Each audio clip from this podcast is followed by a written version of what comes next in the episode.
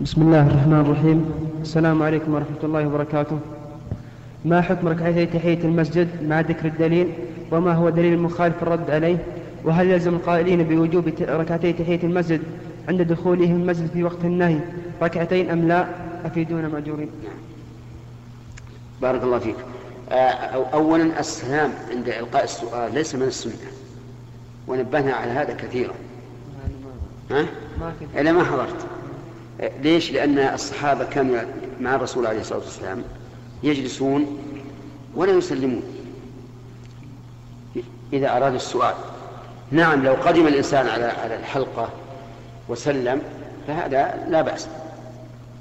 لكن نرى إنك ما حضرت بالأول نقول عليك السلام ورحمة الله وبركاته. أما تحية المسجد فالقول بوجوبها قول قوي. القول بأنها واجبة وأن الإنسان إذا دخل المسجد فلا يجلس حتى يصلي ركعتين وجوبا. هذا قول قوي لا شك فيه. ومن ذهب إليه فلا ينكر عليه. دليل هذا أن النبي صلى الله عليه وسلم قال إذا دخل أحدكم المسجد فلا يجلس حتى يصلي ركعتين.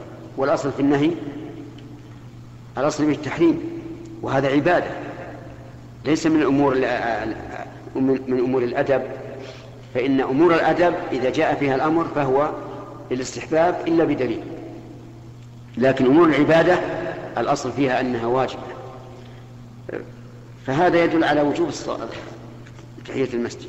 ويؤيد هذا أن رجلا دخل يوم الجمعة والنبي صلى الله عليه وسلم يخطب فجلس. فقال له أصليت؟ قال لا. قال قم فصل ركعتين وتجوز فيهما. وجه الدلالة على الوجوب أن الرسول قطع الخطبة.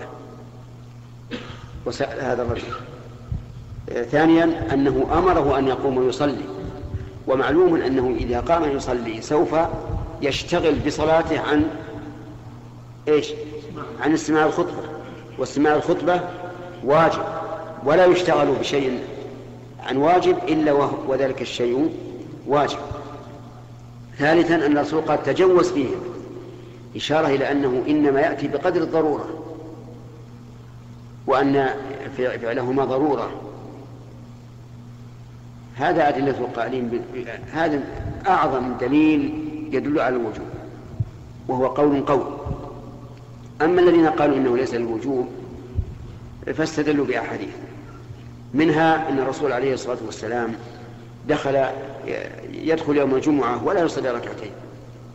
يشتغل بالخطبة ولا يصلي ركعتين إلى أن مات عليه الصلاة والسلام. ومنها قصة الثلاثة الذين دخلوا النبي عليه الصلاة والسلام في أصحابه. فمنهم من جلس خلف الحلقة ومنهم من دخل في الحلقة ومنهم من انصرف. ولم ينقل في الحديث أنهم أنهم صلوا تحية المسجد. لكن الاستدلال بهذا الحديث ضعيف.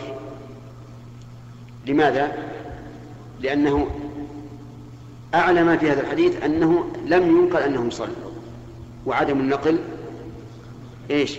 ليس نقل للعدم يعني لم يقل لم ي... لم يأتي في الحديث أنهم لم يصلوا لكن الظاهر أنهم لم يصلوا. فالاستدلال بهذا ضعيف كذلك أيضا قصة كعب بن مالك رضي الله عنه. حين جاء وسلم على النبي عليه الصلاة والسلام وكان في أصحابه بعد أن تاب الله عليه فقام إليه طلحة بن عبيد الله رضي الله عنه يهنئه وتقدم وسلم على النبي عليه الصلاة والسلام. وليس في الحديث ما يدل على أنه صلى لكن الاستدلال بهذا الحديث أيضا فيه شيء من الضعف لأن كعب بن مالك يحتمل أنه ليس على وضوء ومن دخل المسجد على غير وضوء فإنه لا يصلي إذ لا يقبل الله صلاة أحدكم حتى إيش؟ حتى يتوضأ. كما جاء في الحديث عن النبي صلى الله عليه وسلم.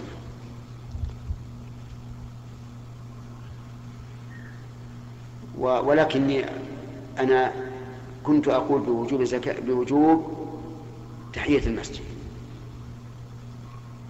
لكني بعد ذلك ترجح عندي عدم الوجوب. ومع هذا لو أن أحدا قال بالوجوب فإننا لا نعنفه ولا ننكر عليه. أما أما صلاتها في وقت النهي فالصحيح أنها تصلى في وقت النهي ولو قلنا بأنها سنة لأنها صلاة لها سبب وكل صلاة لها سبب فإنها تفعل حتى في وقت النهي. وعلى هذا فإذا دخلت المسجد بعد صلاة بعد صلاتك صلاة العصر فلا تجلس حتى تصلي ركعتين أو بعد صلاتك صلاة الفجر فلا تجلس حتى تصلي ركعتين. سواء دخلت لقراءة القرآن أو لاستماع آه، علم أو لغير ذلك. لا تجلس حتى تصلي ركعتين. أو ولو بعد الغروب ولو قبل غروب خمس دقائق.